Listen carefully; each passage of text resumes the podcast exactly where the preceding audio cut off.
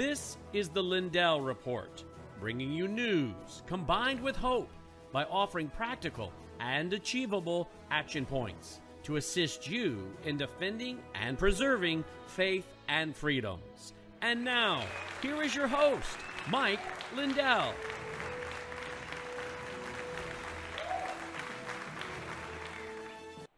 Good evening. Welcome to the broadcast. Glad you are with us. Brandon House in for Mike Lindell, who's out on business, but may call into the show tonight if he gets a good cell signal. Uh, otherwise, he told me to tell you he will be back next week. We will have regular shows with Mike Lindell next week. He's been a busy guy working to save the country. All right, joining me tonight is going to be Roger Stone. Roger Stone is going to join me tonight, uh, along with, at the bottom of the hour or thereabout, Sharona Bishop is going to join me. And so again, uh, you're watching Lindell T V, and this is the Lindell Report. Roger, welcome to the broadcast. Thanks for joining us, Roger. Roger, are you there? I am indeed. Hey, how you doing, Roger? I'm delighted to be with you. Thanks for having me. I'm glad to have you with us. We got several news stories I want to talk to you about, Roger. I know you just got done with your show, by the way. Your show airs from four to five Central Time, four to five Central Time uh, on Lindell T V two. It replays on Lindell T V one, but everybody can pick it up. The player, there's two players, player one, player two. Uh, also, Mike put out a push notification for you today, uh, he told me. I don't know if you knew that or not. But uh, we push people your way, and uh, we're excited to have Roger as a regular broadcaster with Lindell T V. Uh, four to five Central, five to six Eastern Standard. Um, Roger, the news tonight that everybody's talking about is uh, this story right here. I have it over at worldview report dot com. F B I arrests Peter Navarro one day after he vows to impeach Biden. Okay, and I click on it, goes to a Breitbart article. The article says the Federal Bureau of Investigation arrested former White House economic advisor Peter Navarro on Friday, acting on a referral from the Democrat-run House that held him in contempt for refusing to testify at the partisan January sixth committee.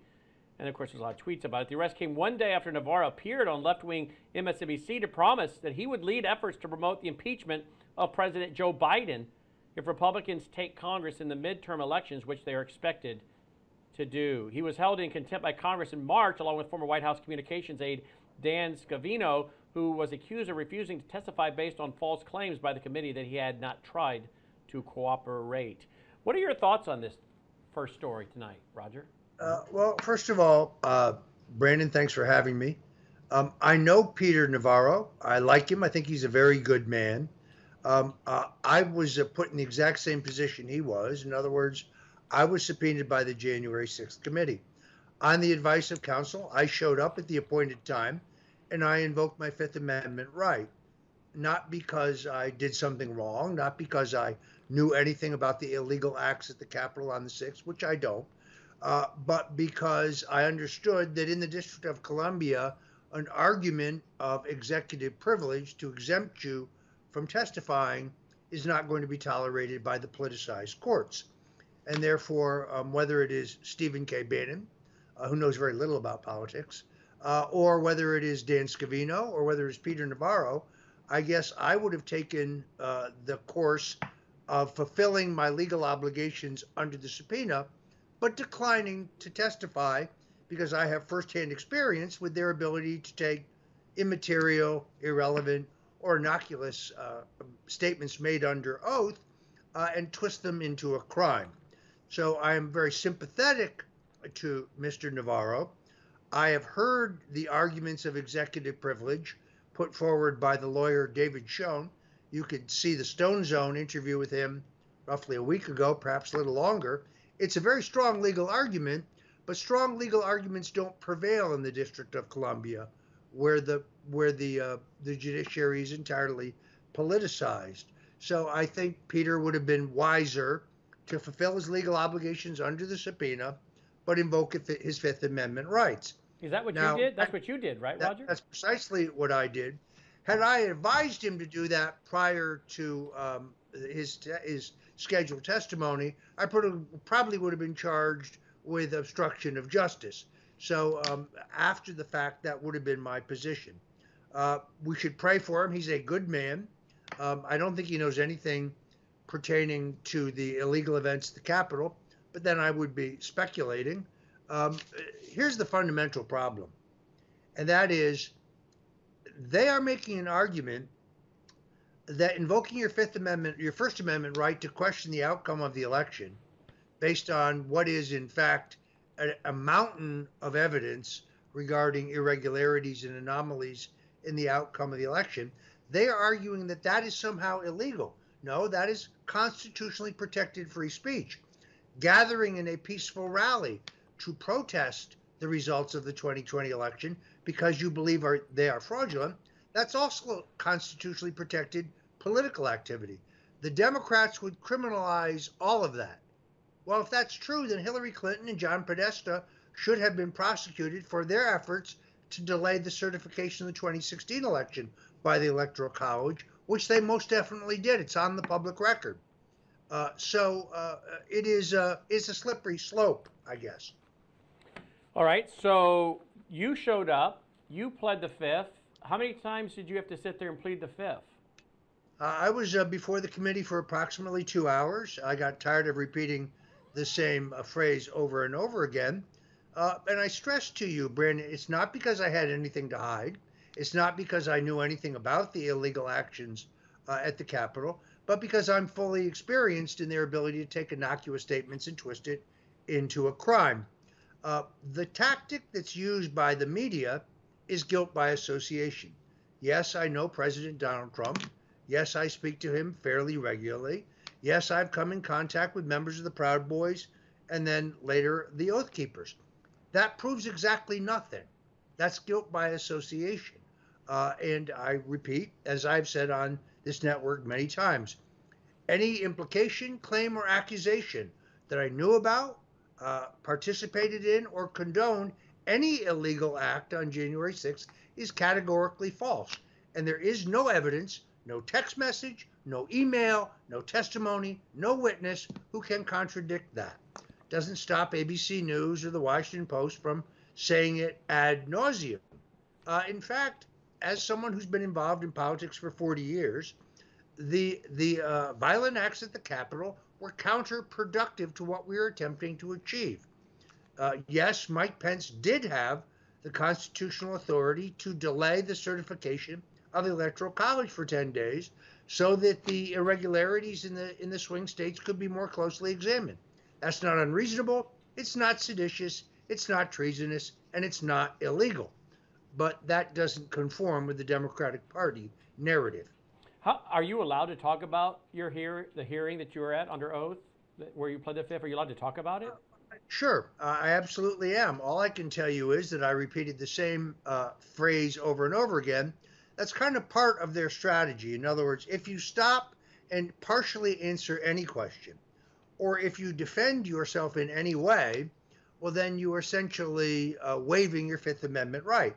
So when that odious piece of human garbage, Adam Schiff, who was present uh, by Zoom call, said, uh, Mister Stone, is it true that you've been convicted of lying to Congress? I said, you know, Congressman, I particularly assert my Fifth Amendment right not to answer any question under the Constitution posed by you.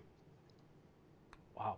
And were, were all of the members there by Zoom, or were any of them in person? Uh, none of them showed up in person. I was uh, I was questioned mostly by highly partisanized staff, but recognizing that the makeup of the committee, I believe, is illegal, uh, and that this is a fishing expedition. It's a witch hunt, witch hunt two point oh, if you will. Why? Well, I don't know what else the Democrats run on. Certainly not gasoline prices or food shortages, or their stellar foreign policy, uh, or the efficiency, uh, effectiveness, uh, or safety of COVID nineteen mandates, uh, whether it be masks or whether it be a vaccination. So they have nothing to run on, and therefore they're running on a false narrative. There's one other, I think, motive here. They're scared to death of Donald J. Trump. They do not want him to run again because he's beaten them once, probably beat them twice, uh, and he'll beat them a third time should he be the Republican nominee. So they're desperately looking for something that would eliminate him, that would disqualify him as a twenty twenty-four candidate. The entire narrative of January sixth is fraudulent. Um, Nancy Pelosi turned down an offer of uh, national security guards. The crowd is riddled with uh, F B I and uh, uh, and other uh, government informants. Um, the doors are open to the Capitol on the inside. The treatment of the January sixth detainees is in violation of the Geneva Conventions. They, they are being subjected to uh, not just a, uh, a lack of due process, but inhumane conditions that you would expect in a North Korean prison camp, not in the United States of America. My own lawyers have urged me not to talk about this, but the abuse of those people, like Jeremy Brown, uh, like Jeff Brown, like so many others, uh, no, it haunts me at night. I'm praying for them. I'm praying for them fervently. I urge everybody listening to pray for all of those detainees. In many cases, as Judge Napolitano said on my show, The Stone Zone, uh, they've already been held in pretrial uh, detention for a period longer than they would have received if they were convicted of trespassing. So uh, it's an abomination, and you have to wonder, uh, Attorney General, uh, our current Attorney General, whether he has any shred of human decency left at all. People being held in squalid conditions, people being denied medical attention, uh, people being denied due process. Uh, it's hard to believe that this could happen in the United States. Did you have to go to D C, or did, were you able to do it from, you know, your office, Zoom? Uh, unfortunately, I, the committee insisted that I appear in person. Uh, that meant I had to pay for not only lawyers, but security. D C is not a safe place for me. Um, I did go to the committee. I did have a press conference afterwards uh, to describe exactly what happened. Others uh, have been allowed to uh, do their their uh, their uh, questioning before the committee via Zoom. Um, I can tell you several people who work with me have been subpoenaed. They don't know anything either. Um, there is nothing to know. All you have is the false narrative of guilt by association, continuing to be pushed by the Washington Post and the New York Times, and particularly by A B C News. Mm. Let's go to the screen. Here's an article from The Hill. Trump uh, on Sussmann, our country is going to hell.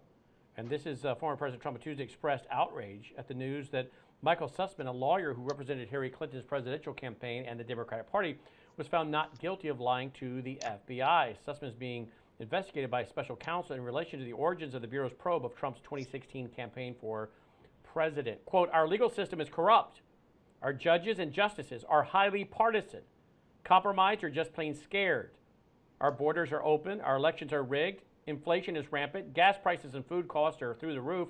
Our military leadership is woke. Our country is going to hell. And Michael Sussmann is not guilty, end quote, Trump wrote in a post on Truth Social. Um, do you want to comment on this? Because I think there's a connection between this trial in D C and what happened to you, is there not, Roger? Uh, absolutely. I think they have a great deal in common. Let's go through them. First, let's start with the judge. You have a biased judge in both cases. Judge Cooper um, actually uh, is married to a private attorney who represented Lisa Page, who is one of the progenitors in the F B I of the Russian collusion hoax. That's a conflict of interest for which he should have uh, been recused.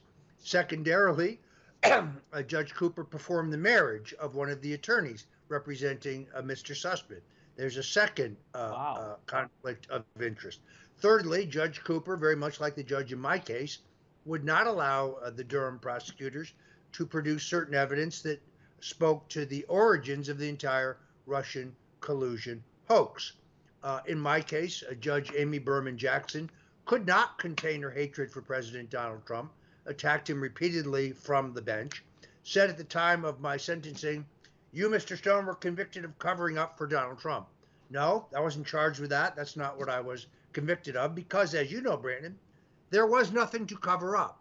Let's remember, I was convicted of lying to cover up Russian collusion. If, if the Sussmann trial proved nothing else, and the Dashchenko trial will prove coming up, there is no Russian collusion. Even Robert Mueller, with an unlimited legal authority and unlimited funds, could not find any Russian collusion. That's because it doesn't exist. So uh, it wasn't until November third, twenty twenty, when the Justice Department, by court order, uh, because of a litigation brought by BuzzFeed, was forced to disgorge the final, long-redacted, long-hidden sections of Mueller's final report regarding me, in which he admitted that there was, quote, no factual evidence, close quote, of Russian collusion, WikiLeaks collaboration, or any involvement in the phishing or publication of John Podesta's most embarrassing emails. So that was withheld by the judge from my attorneys uh, at trial. In other words, my lawyers asked for the entirety of Mueller's final report. The government opposed our having any of it. The judge ruled that she would read the report and determine what sections of the report I would be entitled to for my defense. She happened to withhold that particularly exculpatory portion. Mm. So uh, once again, you have judicial corruption. Then you have the jury forewoman. The jury forewoman in the Sussmann case is quoted in the New York Post today as saying, what's the big deal about lying to the F B I? You would think the F B I has more important things to investigate. Well, the law is the law. But in my case, the jury forewoman was an active uh, member of the Democratic Party who had run for governor. She lied to get on the jury. She said she was unfamiliar with my case. But we learned that in twenty nineteen, she attacked me uh, and the president specifically regarding the case in which she would later be selected as a juror. Uh, and the judge excused that activity. Um, she also said in a post on Twitter and Facebook, a post that was kept on a private setting during jury selection and during the trial, which she tried to quietly delete afterwards, that all supporters of Donald Trump were racist. When my lawyers raised this question, the judge actually ruled there was no reason to, to believe that the juror in question, whose name was Tamika Hart, knew that I was a longtime associate of Donald Trump, which means the juror had to be living under a rock for the last five years to not know that. Uh, legal authorities as diverse as Jonathan Turley on the left, Judge Andrew Napolitano on the right, uh, Alan Dershowitz, all believed I was entitled to a new trial on the basis of this juror's corruption. Of course, I was not given a new trial. And then very similar to the Sussmann trial, the jury in my case was stacked with Hillary Clinton supporters. Also people who had served in both the Clinton and Obama administrations. The judge ruled that uh, support for, for Hillary Clinton or stated hatred for Donald Trump would not exempt any potential juror. So everything was identical in my case to the Sussmann case, except for the verdict. The judge, the jury, uh, the, the, uh, the jury for person, for woman in both cases, um, all epically uh, compromised. The only difference was the final result. What does it mean? Here's what it means. No Trump supporter, no Republican, no one who is not a partisan Democrat uh, can get a fair trial uh, in the District of Columbia. Wow. Um, guy, one of the guys in the control room, can you come in here and hand me that paper over there? I want to show that to Roger. Uh, Roger Stone, his website, stone defense dot com, Stone Defense Fund, actually, stone defense fund dot com, stone defense fund dot com. He's also got stone cold truth dot com, stone cold truth dot com. And uh, Roger uh, has got many books. I'm sure you'll find them on Amazon as well as his website. And um, one of them is The Man Who Killed Kennedy. Are you guys going to come in here and hand me this paper? There we go. Say you guys are walking like a bunch of hundred-year-old women. Hand me that. Nothing against hundred-year-old women, of course, but holy cow, it's not that far. Okay, so I love giving these guys grief. Thank you. All right. I know, I know. It takes five minutes to get out of the chair, I know. Uh, the control room is quite tight. Lots of equipment. Um, all right, so uh, I've interviewed you quite a bit. You know I'm a... I'm a uh, uh, what's the word, kind of a hobbyist when it comes to studying the Kennedy assassination. I've liked to watch documentaries like The Men Who Killed Kennedy. That came out years and years and years ago. I, I, you know, what's interesting is that the History Channel used to play that every year for years, The Men Who Killed Kennedy. Your book is The Man Who Killed Kennedy, but that, that was a five-hour documentary, The Men Who Killed Kennedy. Did you ever see that five-hour documentary? Not, not only did I see it, but uh, there is one particular episode which focuses on the role of Lyndon Baines Johnson, um, who I argue uh, has motive, means, uh, and opportunity, uh, and is the main uh, drum major, if you will, who is the main director of a, I hate this word, conspiracy to kill John F. Kennedy. Uh, I prove it in my book by using fingerprint evidence, eyewitness evidence, and knowledge of deep Texas politics. Uh, I urge people to get my book, The Man Who Killed Kennedy, The Case Against L B J. You can get it at stone cold truth dot com in the store, or you can find it on Amazon. If you get it at stone cold truth dot com, you will get an autographed version of the book. But I think I make an overwhelming and compelling case. Now, in the case of The Men Who Killed Kennedy, the series, the particular episode on Lyndon Johnson has not been shown in the United States for over twenty years uh, because of objections, legal objections by the Johnson family. Folks, L B J did it. I make the case. Decide for yourself. If you find that hard to believe, check out my book, and I think you will agree.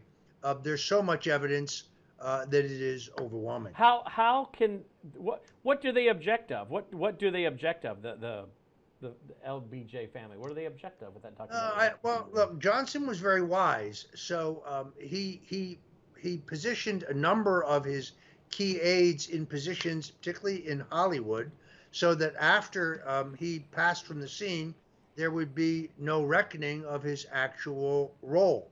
Um, therefore, the Kennedy, uh, pardon me, the Johnson family has been very aggressive in terms of any entertainment project that might shed light on his actual role. Huh. All right. Well, because uh, our listeners are are so generous, one of our listeners sent me this. I bet you have one too. This is the Dallas Morning News, dated uh, Saturday, November twenty-third, nineteen sixty-three. It cost five cents at the time, by the way. Kennedy slain on Dallas Street. Look at that original. Wow. Dallas Morning News, nineteen sixty-three. Well, as we know, it's Lyndon Johnson who persuades John Kennedy to go to Dallas. It's Governor John Connally, former Senate Administrative Assistant and Chief of Staff to Lyndon Johnson, who insists on the route through Dealey Plaza.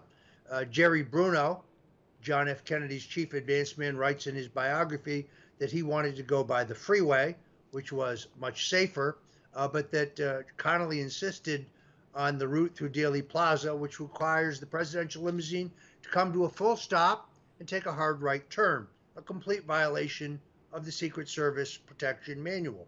Also, both of the buildings on either side of the street were supposed to have been cleared and sealed under the Secret Service Manual. They weren't. There were supposed to be six uh, motorcycle uh, uh, motorcycle escort members, uh, three on either side of the car. There were only two, and they were ordered to ride behind the presidential limousine. Uh, the violation of all of the Secret Service uh, regulations regarding the travel of the president are manifest on that day. Um, I make the case that uh, there are multiple shooters, but the man who shoots from the sixth floor of the Texas School Book Depository building is Malcolm Mack Wallace. I say that because Mister Wallace's fingerprints are found on the cardboard boxes, which are the so-called crow's nest from which Oswald allegedly shot. Uh, Lee Harvey Oswald isn't even on the sixth floor. Uh, and the proof of that is he's seen by a Dallas police officer on the second floor of the Texas School Book Depository building uh, in the cafeteria, casually eating his lunch minutes after John F. Kennedy was shot. There is not enough time. Tell me about the guy. Oswald. No, there's not enough time for him to hide the gun, cross the full room, go down four flights, buy his Coke, and be sitting there calmly drinking, you know, ninety seconds later or whatever it was. Tell me about the guy that's shooting from the crow's nest. Who is he? Uh, Malcolm Mack Wallace is, uh, at the time of the murder, he's an employee of the U S Agriculture Department and a patronage job arranged for by Vice President uh, Lyndon Johnson. Uh, he was convicted of murder in nineteen fifty-one. Uh, that's why we have his fingerprints available. Uh, Lyndon Johnson's sister, who was kind of a party girl, was involved in a uh, in a triangle, uh, and one of her lovers was attempting to blackmail Senator Johnson over uh, the uh, voter theft in the nineteen forty-eight election, uh, and therefore uh, Mack Wallace murdered this man in cold blood, uh, in broad daylight, um, went to trial in Texas for first-degree murder. Uh, Lyndon Johnson actually holed up at a hotel near the trial. He's the only man in the history of Texas jurisprudence to receive a suspended sentence for first-degree murder. Uh, when he is apprehended, and he is, after the murder of John Kennedy, he says, "You can't stop me. I work for Vice President Johnson." Um, he is uh, he is the man who I believe shoots from the sixth floor of the Texas School Book Depository building. Brandon, it's relevant that there are at least six eyewitnesses who identify Mack Wallace as the man they see in the window of the sixth floor of the Texas School Book Depository. This is all in my book. So when Lee Harvey Oswald says, "I'm a patsy, I didn't kill anybody," um, it is notable that even in the police reports, there are no powder burns on his chest or his hands, proving that he had not fired a weapon that day. Um, the, the Warren Commission manages to miss this, of course. What, what about the um, shot from the gutter? You think the fatal headshot came from the gutter or from the grassy knoll? I think there are multiple shooters, so I think that he, that John F. Kennedy is shot from the front and the back. That's contrary to the uh, Warren Commission report. The wound in his throat is not an exit wound; it's an entry wound. Um, the uh, the book by the attending physician at uh, at the hospital in Dallas, I think, documents that pretty well. Um, I think there's a shooter in the Dow Tex building. I think there's a shooter on the grassy knoll. I think there's also a shooter Uh, in the sewer grate. Lyndon Johnson was not a man to leave anything to chance. He had his own gunmen there. Uh, Malcolm Mack Wallace is a uh, is rated by the Marine Corps as having the highest possible rating. Lee Harvey Oswald was not actually a highly rated shot. Uh, Wallace, I think, is your man. Who, who um, the fatal I, headshot? Where do you think it came from? The grassy knoll, or the, I think or it the comes grate? From the grassy knoll, and I think it is comes from a uh, a professional killer, a Corsican assassination assassin who was imported into the country uh, by the mob elements involved. Again, let's be very clear. I think that there's a plot that involves uh, U S intelligence, uh, the military, uh, the uh, organized crime, and Big Texas Oil.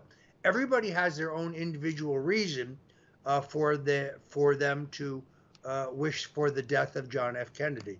In the case of the of the deep state, of the military-industrial complex, they're angry about the, both the Bay of Pigs, which they believe Kennedy has bungled, uh, and about the Vietnam War. The Texas oil barons are upset about Kennedy's move to do away with the oil depletion allowance, which will cost them hundreds of millions in new taxes.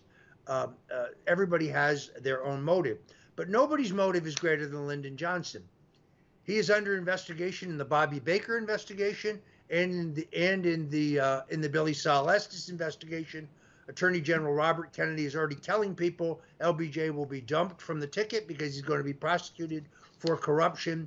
Uh, and in fact, Drew Pearson, the single most influential columnist of his day, has a column already written and in the can for November twenty-third, in which he accuses L B J of taking a bribe in connection with a contract given to General Dynamics, a uh, defense contractor based in Texas. Wow. Johnson is wow. the man looking into the abyss, which is why uh, he is essentially the spoke of the wheel in a plot to kill uh, his predecessor. And your book is still available, The Man, the Man Who Killed Kennedy, still available in print? It is widely available. You can get it on Amazon.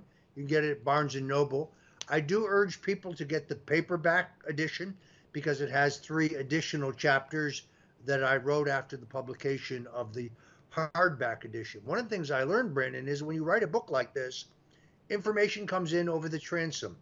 Now, you have an obligation to check it out and verify it and confirm it, uh, but I think that the paperback version of the book um, is even more authoritative than the hardback uh, edition. And you can get it at stone cold truth dot com as well, right? That is the best place to get it. Go to stone cold truth dot com and you get a personally signed copy of it.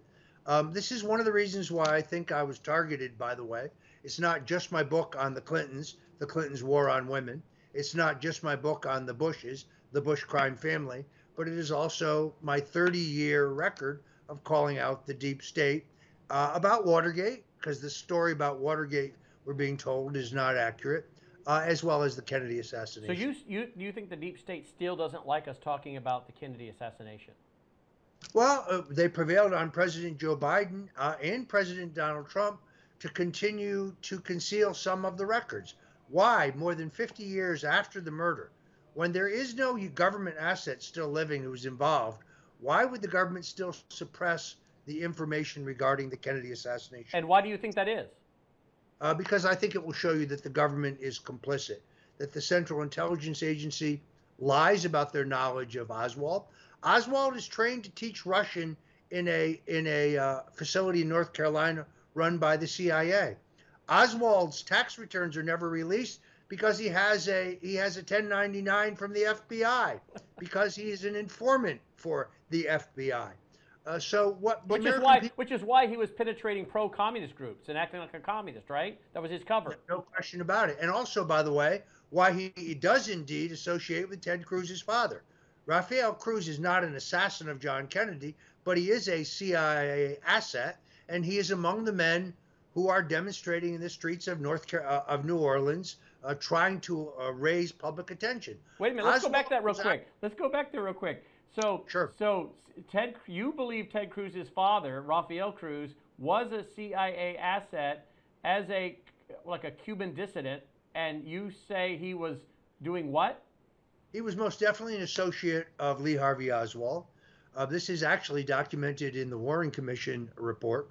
The photograph of him is uh, he is among those uh, in the streets in New Orleans, trying to reach, uh, trying to uh, rouse public attention to try to get Oswald's record as a pro-Castro communist on the public record. So they were working together to paint Oswald as a pro-communist, is what you're saying.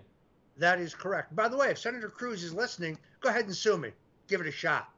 He won't, because he knows it's true. What about what uh, about what about Rafael? I mean, does he ever talk about this? I we walked past him at CPAC. Um, he was sitting there having lunch with some folks, and we walked right past him. I mean, he he's he's around. I mean, he even shows up at conferences. Uh, does does Rafael want to talk about it? Uh, look, again, I want to be very clear. I'm not saying he's involved in the assassination right, of right. John F. Kennedy. What I'm saying is he is used by the C I A to sheep dip uh, Lee Harvey Oswald. Uh, by the way, here's the other key point. Oswald is arrested by the New Orleans police. Uh, he has one phone call. Who does he call? His wife? His lawyer? No, he calls the head of the F B I agent in New Orleans, and within thirty minutes, he is released. Hmm. Look at this picture before we go to our next guest. What do you think of this picture? This is Badge Man. I know for maybe people who aren't you know, used to this picture, you're kind of trying to figure out what it is. But in the documentary, The Men, plural, Who Killed Kennedy versus Roger's book, The Man Who Killed Kennedy, you can see the police badge on his chest. You can see it, what's supposed to be on his shoulder. You, that white in the center is supposed to be the muzzle blast from the gun. You're supposed to be able to see, of course, his ear, his hair, his part, and uh, his blue shirt. This is what is referred to as Badge Man, the outline of an individual. What what do you make of Badge Man? Do you think there's any truth to uh, you know the, the the documentary The Man Who Killed Kennedy and Badge Man? Do you think there's any truth to that? Uh, I do. Uh, is it? Let me ask you this, Brandon. Is it just coincidental that four of the men who later emerged as Watergate burglars are on the ground on Dealey Plaza, or is that just a coincidence? Wow, that's and they happen to be, and they happen to be four who are previously employed by the Central Intelligence Agency. Bernard Barker, later one of the Watergate burglars, is the man who uh, shows a, a Secret Service I D and stops a mounted, uh, a, a motorcycle police officer, Roger Craig, from uh, proceeding up to the grassy knoll after a, a puff of smoke is seen from behind the fence there. So um, I think there are multiple shooters. I think it is conceivable that Badge Man is one of them. Um, there are eyewitnesses to much of this. And you, you, Again, you saw the, when you saw the documentary, you saw the guy that was standing next to him filming, and you see him wearing the, his little military hat. He, he he testifies in that documentary. He went to film it himself, and that some guy uh, took his footage from him. He never got that back, and and and he was telling things about that day. And then later that night in the documentary series, they present him with this colorized photograph. And the guy flips back the paper, sitting, it sounds like next to a pool with the water running, and the guy gets all choked up, you know, and he basically says, if you had showed me this picture before the interview, I wouldn't have given the interview because this corroborates what I was telling you earlier in the day, which proves I saw the shooter, which now I think puts me at risk. So, I mean, that, that in itself was pretty dramatic in the in the uh, documentary. Uh, I, I think all of that is uh, is keenly accurate. There is a man who, from the a railroad tower, sees uh, the a man drive up behind the grassy knoll, take out a uh, a carrying bag for a rifle, remove the rifle, uh, use it, put it back in the bag, and drive away. He identifies the vehicle. Um, the Warren Commission was, as Richard Nixon said, quote, the biggest hoax in history. Wow. Uh, and uh, as the House uh, Select Committee on Assassinations established in nineteen seventy-eight, essentially debunking the Warren Commission, there was a very real role of organized crime uh, in the Kennedy assassination. Now, it is important to note that those who staffed that committee were all experts in organized crime, uh, and the Central Intelligence Agency and no government agency cooperated with the congressional investigation. If they had, I think we would know more. To his credit, President Donald Trump released many of the classified documents, but even he was persuaded to hold some back.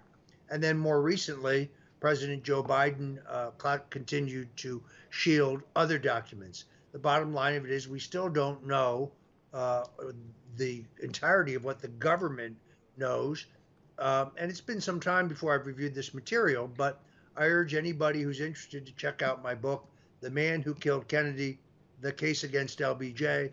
It is, by the way, a New York Times bestseller, and it was my first book. And it was, and with good reason. It's it's excellent. I enjoyed reading it thoroughly. Um, in closing, and I think I've, maybe I've said that already once, but this is one of my favorite topics. Let me just ask you this: um, what this shows us is the C I A or the military, uh, or the C I A, the intelligence community, the deep state, whatever you want to call them, working in concert, you know, with L B J to take out President Kennedy. You have apparently the deep state, the intelligence community, obviously F B I, working to take down Donald Trump. Uh, you have the deep state, the intelligence community, apparently working to take out Richard, take down Richard Nixon, because uh, you just mentioned, shockingly, something I never heard before. You're saying the same men involved in the Kennedy assassination were the, some of the same men on the ground were involved in the Watergate break-in. Is, is that, so, A, if that's true, B, again, are we really living in a free country? Or are we living in a police state run by the intelligence community? Well, the intelligence community is very definitely involved in the Kennedy assassination. Uh, there's a new, interesting new series on the Stars Network called Gaslit, which is a completely uh, fictionalized version of the of the Watergate uh, break-in. But it's important to note that President Richard Nixon was being spied on uh, by the Pentagon uh, at the direct uh, uh, orders of the head of the Joint Chiefs, Admiral Thomas Moore. Uh, a a naval yeoman by the name of Radford was going through Henry Kissinger's briefcase, through his desk, through the cabinets in the national security, because uh, the Pentagon was opposed to the strategic arms limitation agreement Nixon worked out with the Russians. They were opposed to ending the war in Vietnam. They were opposed to the opening to China at a time that China had more ox than it did automobiles. It wasn't until thirty years later, when the Bushes gave China most favored nation trading status, that China becomes a superpower. They were a backwards agrarian nation when Nixon decided to play them off against the, the Russians in order to get us a strategic arms limitation agreement. So, no, I believe the deep state has been involved in all of this, and they certainly are involved deeply, as the Sussmann trial proves, uh, as the upcoming Dyshenko trial will prove, uh, in the illicit and illegal effort uh, to unseat a duly elected president. Let's be very clear. The Russian collusion hoax is the greatest single abuse of power and the biggest political dirty trick in American history. Wow. Unlike Watergate, which was a privately funded operation that was most misguided, uh, in the case of uh, Barack Obama and Joe Biden, they used the full legal authority of the United States government, and what they knew were completely fabricated pieces of evidence in the Steele dossier and the CrowdStrikes report, to launch an effort to unseat a duly elected president. It is the greatest single political dirty trick in history, for which no one has yet been punished. Wow. You and I always have fascinating conversations, don't we? It, I, I love being on with you because you ask great questions. Well, thank you. You're an easy guest to ask questions of. Roger Stone, it's uh, stone cold truth dot com, stone cold truth dot com, stone defense fund dot com, both. You guys really should read. Make it your summer reading. The Man Who Killed Kennedy. Fascinating book. You'll love it. And uh, he has a lot of other books out there as well. You go order it at stone cold truth dot com. He'll personally sign it for you. Thank you, Roger. Great to be with you. And folks, check out my show on uh, Lindell yes. T V too, at frank speech dot com every day at four o'clock Central, five o'clock Eastern. The Stone Zone, we've had uh, Alex Jones come on, General Michael Flynn, Mayor Rudy Giuliani, Governor Rod Blagojevich. Uh, it's been an all-star cast. If you haven't seen those shows, you can go to the frank speech dot com website and check them out. Uh, but on Monday, I believe we have George Papadopoulos coming on. Oh.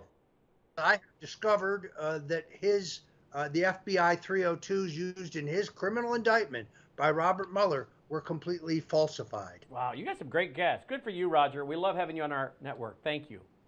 God bless you and have a great evening. You too. Roger Stone there, folks. Check out his website, stone cold truth dot com. Joining me now, oh, by the way, Frank, go to our next guest. Don't forget, where are you going to hear this kind of stuff, folks? You got to help us. Our streaming bandwidth bill to give this away to you guys is enormous. We got guys in the control room working. We got to pay them. A lot of cost, folks. I T guys, a lot of cost here to run a television network. We need your support. Plus, Mike is spending a lot of money to save America, to fix twenty twenty. We also have a brand new movie coming out here in uh, July, I believe it is. You can watch the trailer now. Uh, what's it called again, Logan? Election Code? And where can they go to see the trailer, Logan? They're trying to find out where to see the trailer. Find out for me if you guys will. It's called Election Code. It'll be coming out, I think, in July. But anyway, help Mike with all of this by going to my pillow dot com. Use that promo code L seventy-seven. Promo code L seventy-seven. Save up to sixty percent, sixty-six percent on all of those products. Don't forget, Father's Day is coming up. So be sure to get Dad's slippers, uh, the bathrobes, all that great stuff for Dad. Any, any father, fa grandfather, your father, father-in-law, the man in your life, your uncle, whoever it is. They'll love it. They'll love it, love it, love it. The bathrobes are awesome. The slippers are awesome. Every dad, every man loves a good, nice, thick bathrobe, and they are. They're lo I love my, my pillow bathrobe and the slippers, so check it out. Okay, joining me now is Sh a laughing Sharona in the background. I just heard you laughing, Sharona.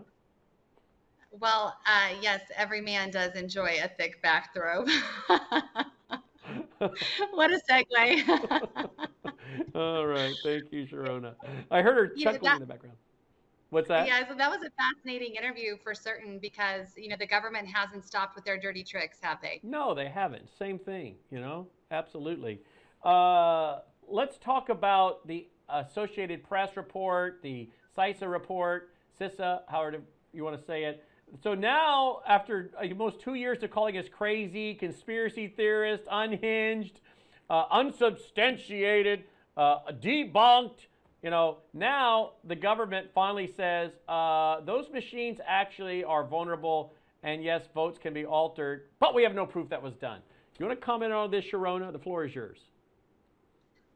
You know, the lies and the gaslighting just never ends by the federal government. Since February, uh, the controlling of the J. Alex Halderman report has been to prevent the American people from knowing what's going on. You know, Halderman is a professor. Um, he, he, for fun, he likes to hack election machines. That's literally what he does. They do projects at their university that he teaches at. It's really simple. He enjoys it. He's been doing it for years. And when he investigated the Dominion machines, the Dominion voting machines, where the government seems to have a very conflicting interest in these machines and in not exposing when they aren't working properly. It's very bizarre to me, the romance between Dominion and the government, whether it's state or federal.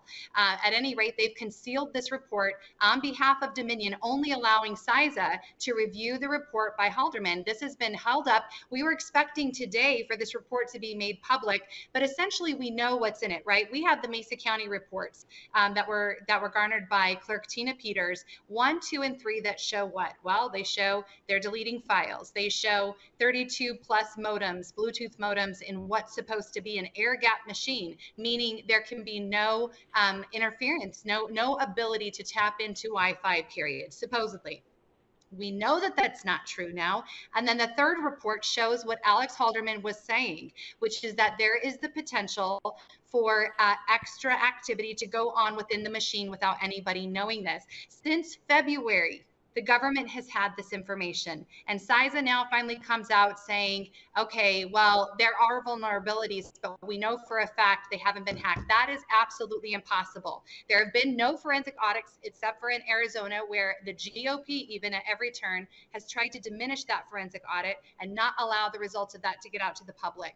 They, there's no way we're going to trust the results now or trust the statements of C I S A or any other federal agency, and even the G O P, to be very clear, because they've lied from day one. They've prevented the people from having what's really pure, and that's access to our own elections and to understand what's happening in these black box machines. So yeah, the A P story comes out to still gaslight us, because now they'll admit to vulnerabilities, but then they expect us, the people, to believe that there was no shams going on, there was no hacking going on. They've lied for years about these machines, and now they want us to believe that this is true also. Um, it, that is the big lie. The big lie is there's nothing going on in those black boxes, and we still don't have that Haldeman report even as of today.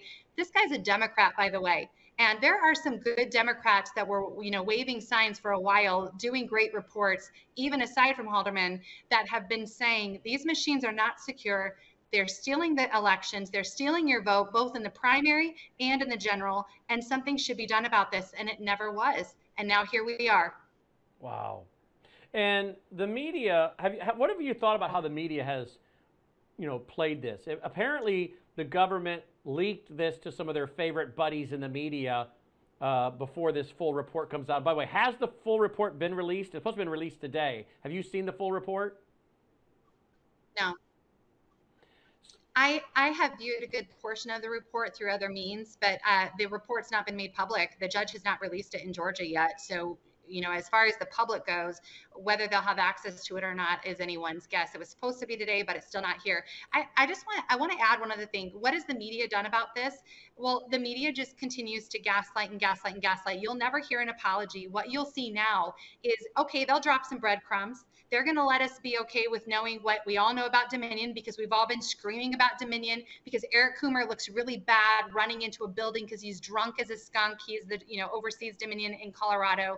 He's drunk as a skunk, and, and he is caught on video driving under the influence and lying his way out of it. So, okay, we'll let Dominion hang, but Dominion's in twenty-six states, and they've been operating our elections. They've been performing trusted builds that delete the log files that tell us who was in and out of these systems, that allow us to, to do these deep dive forensic audits that we need to have experts doing. So, yeah, the media is going to give, uh, I think that, we'll see what happens, but I think they're going to make Dominion their scapegoat, but they're still E S N S, they're still Clear Ballot, they're still Runback, they're still all of these other machine companies. And as long as we're using machines to count our most sacred votes, we cannot trust the outcome. We already know they are hackable.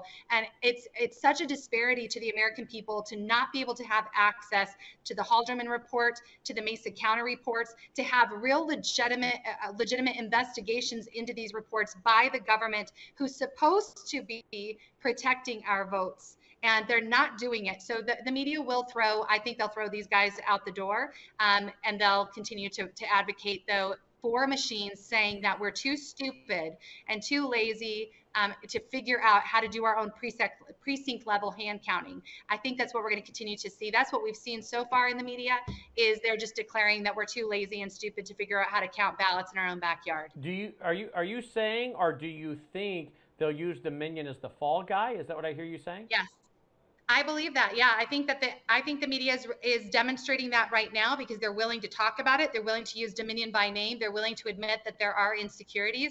And if I remember right, uh, Trump's administration had already declared in in a a, a really great Um, Uh, overview, executive summary, that the machines were not to be trusted, that they believed there had been interference, obviously, in our elections on a global scale, not just in America. And those reports have gone unnoticed as well. And, uh, you know, there, something has to take the fall, even by the M S M standards. As we see Biden destroying the nation, and even the Democrats are upset, even the Democrats what's going on anymore. It's so obvious. They need a fall guy, but it's never going to be made right.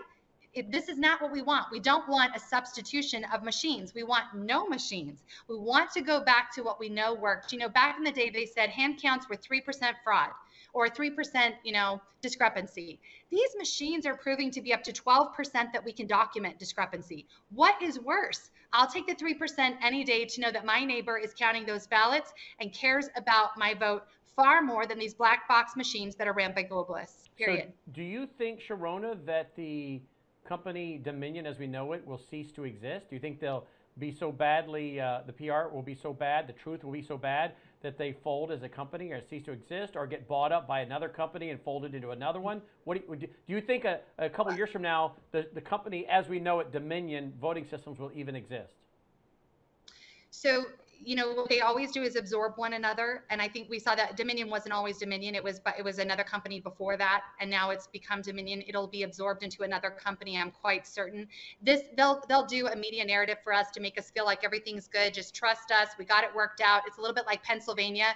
Pennsylvania freaks out when they realize that they've been caught in their fraud and they throw out the entire voter database. And they, they throw out all the machines so they can say, it's all fixed, but it's not fixed. They just did that to cover up their tracks and end the investigation there. That's what Dominion will do as well. They might appear to comply initially. I'm sure they'll be absorbed into another company and will continue to rage with the machines in America. I, I know you're not an attorney, and I'm just asking your opinion. What do you think this means for Mike Lindell's case? You know, I think it's confirming. I'm not an attorney. I'm just a regular person watching everything that's going on. I think it's very validating. The machines are corrupt. Stop using the machines. If the A P is going to come out, if C N N is going to come out, um, these talking heads are finally saying, eh, maybe there's some things we need to look at here. I think that adds a lot of fire to Mister Lindell's um, lawsuits that he's waged, and I think he should keep just keep punching and fighting until they have to back down. There has to be a fall guy because too many Americans are awake. What I hope does not happen, though, is that Americans go, okay, fixed, and move right along. No. We have to take control of our own local elections. We are best served when we're engaged at a local level. Right now with Bill uh, one fifty-three that we've talked about for a couple of weeks now, finally was signed into law into Colorado. This bill was put forward by Jenna Griswold, the Secretary of State of Colorado, who also oversees the Secretary of State Association for the Democrats across the country. This bill centralizes your votes to whatever, you know, whatever big city your your S O S is in, your capital city. It takes the local control away, and it actually makes it illegal to do audits now. We can't ever look into the boxes now. No elected clerk can see what's going on in their own local elections. The only way to have some sort of control is for you to be able to stand there and do due diligence by counting your own ballots, um, Republican, Democrat, coming together and making sure that we still have some kind of say, some transparency in our local elections. And I guarantee you, if this bill hasn't hit your state yet, it's coming, because it was signed into law in Colorado, which seems to be the testing spot for all of the stupidest ideas the Democrats can come up with. Uh, I, that, that bill actually was signed into law. Did it stay the yeah. same? The same things were in it. For instance, you can be fined six yeah. figures or go to jail if you're a county clerk and speak out against the Secretary of State? Yeah, the, the only amendment that was made was the um, infraction against free speech. But we've already seen how that how they were able to do that even without this bill, how they were able to use the law to villainize Clerk Tina Peters for standing up and saying something. It really doesn't matter anymore what the clerks say, because at this point now, with one fifty-three being signed, they're talking heads. They mean nothing. Those votes will go straight to Denver. The clerk or the Secretary of State will determine the validity of the elections. And there you go. They're pre-decided. So guess what? I guess we don't even need the machines anymore anyway, because in Colorado, we've turned everything over to a Soros-funded, far-left progressive Democrat who is all, you know, for all intents and purposes, you know, it doesn't care about law. It does. It certainly doesn't care about um, the validity of the, the local election and the sacredness of your vote. They have a bigger agenda that they care more about than actually protecting that vote. Having said that, though, That is a bad narrative right there. And that is the truth and reality of Colorado. But I still think we talk about what do you do to secure your vote at, as much as possible in your town, in your state. Well, number one, we do know how the algorithms work when they're figuring out how many votes they need to backfill, right? We know that you can't vote early, because if you vote early, they get an idea of how many people are going to show up, and they can make this deal look very legitimate. Um, I'm going to be interviewing Mark Cook uh, sometime this weekend. I was hoping today. And we're talking about about this very issue. We want to vote on election day in person. Is there issues with that too? Yes, there is. Is there issues with mail-in ballot? Yes, there is. But at least we can take away one of the factors, which is them predetermining, trying to determine how many votes they need to backfill, how many votes they need to steal off that retired old voter registration list that should not even exist anymore, and using that in order to push forward whatever candidate that they're selecting. And I, I want to be clear, this is happening in the Republican side as well as the Democrat side. These primaries are very interesting. We've all saw what happened in Georgia, and we're shell-shocked. I actually flew in with a woman from Georgia yesterday, and she said, absolutely, that did not happen. That did not happen. And of course, they're frustrated and upset. Alabama, they're frustrated and upset. You know, um, I believe in Georgia, the, the grassroots candidate had sixty thousand volunteers, but is demonstrating only forty thousand votes. And so they're actually collecting affidavits right now from those sixty thousand volunteers to show that there's no way that that candidate only got forty thousand votes, the grassroots versus the establishment G O P candidate. And to, to spend time with people, with people who are hearing, and you know this, Brandon, I'm not telling you anything you don't know, but just for your listeners, this really is happening. The establishment wants to determine who they have at the helm, because that will help them push their agenda. And it's not necessarily an America First agenda. And that's why I guess I'm just understanding more and more why Trump was so um, terrifying to them. He was America First. He was not this globalist agenda or power-hungry agenda first. He was Americans first, period. And that even means in Congress, where they're making deals and they're selling votes and they're strategizing to put candidates in place that will go along with McCarney's vision, or excuse me, uh, um, not McCarney, sorry, I'm mistaking mm-hmm. Mesa County's G O P chair. Mitch McConnell. Um, but with Kevin McCarthy. No, oh, Kevin with McCarthy. Well, McCarthy and McConnell. Uh, McConnell and McCarthy both, yeah. They have an agenda. They have an, a vision. They want go-along, get-along guys who will oblige them and make, uh, you know, McCarthy the, the Speaker of the House. They have their own agenda, and I'm just concerned it's not America First. So in our closing minutes, let me ask you this one. Now, again, I got one, I got sixty seconds. This is, I'm asking your opinion. You just heard Roger Stone talk about the deep state, the intelligence community, what the intelligence was involved in when it came to J F K, what the intelligence community was involved in when it came to Watergate, what the intelligence community was doing when it came to Donald Trump. How much do you think the intelligence community is involved in these voting machines? Well, I'll, here's what I can say. I can say nobody's investigating the machines. Nobody's investigating the reports from Mesa County. Instead, they're criminalizing good people, regular people who have no money, who have no means, who have no media, um, who are just trying to figure out what happened in their own local elections. So that's very telling to me. Um, I've heard it on very good authority that McCarthy has told Congress members to stand down from speaking about election security and not to even engage in the conversation, period. And I see that demonstrated in my own backyard. So I, I believe that's true. And since he controls their money, he controls their committees, he controls the PACs, I guess that makes sense that they would do that.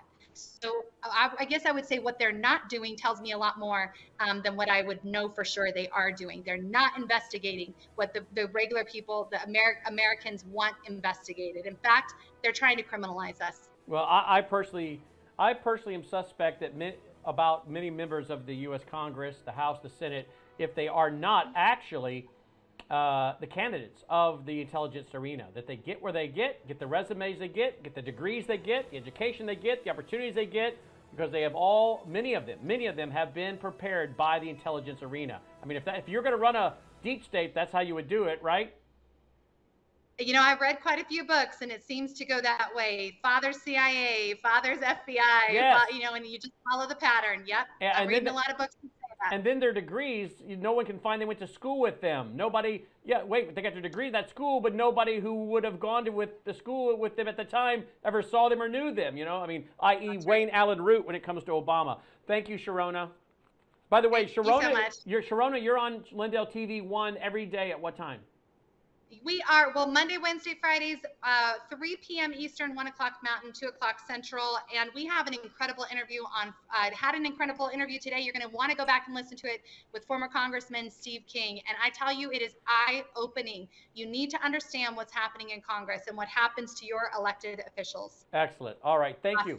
one o'clock Central. Is that, wait, two o'clock Central. two Central every two o'clock Central. Monday, Wednesday, Friday. Monday, Wednesday, Friday, and then uh, uh, Millennial Millies the other days. Thank you, Sharona. Your website's americas mom dot net, americas mom dot net. Thank you, Sharona. Thank you, Brandon. Always great to be with you. Thank you. You too as well. And I missed my mark on the music, but I got the prerog prerogative of doing that, I guess, because I'm just preempting myself. All right, let's go to the Worldview Report here. But first, let me thank you for joining us tonight. Mike will be back all of next week. I talked to him six or seven times today, and he wanted me to reiterate to watch the, watch the trailer. Did we ever figure out where we can watch the trailer? I don't know. I got to find out. I'll tell you in my show. Um, oh, well, that's easy enough. selection code dot com. selection code dot com. Tweet it, text it, email, Getter, Facebook. selection code dot com coming out in July.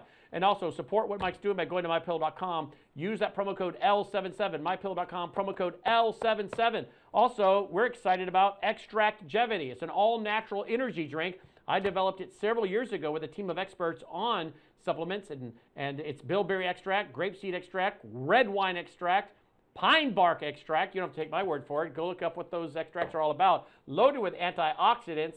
So check it out. It's an all-natural energy and health drink. I've, I've been taking it for years. You're like, how does this guy do four hours of television a day? Sometimes I take it in the morning and then again at three o'clock in the afternoon if I start feeling kind of groggy. So anyway, you can go to my, you can go to my store dot com, my store dot com, click the link health. my store dot com, click the link health, and you'll see it right there. Be sure to use that promo code L seventy-seven to, to save. Use the promo code L seventy-seven at my store dot com to save. Just click the link health in the My Store, and you'll find Extractgevity there. All right, thanks for watching. Take care. You're watching Lindell T V.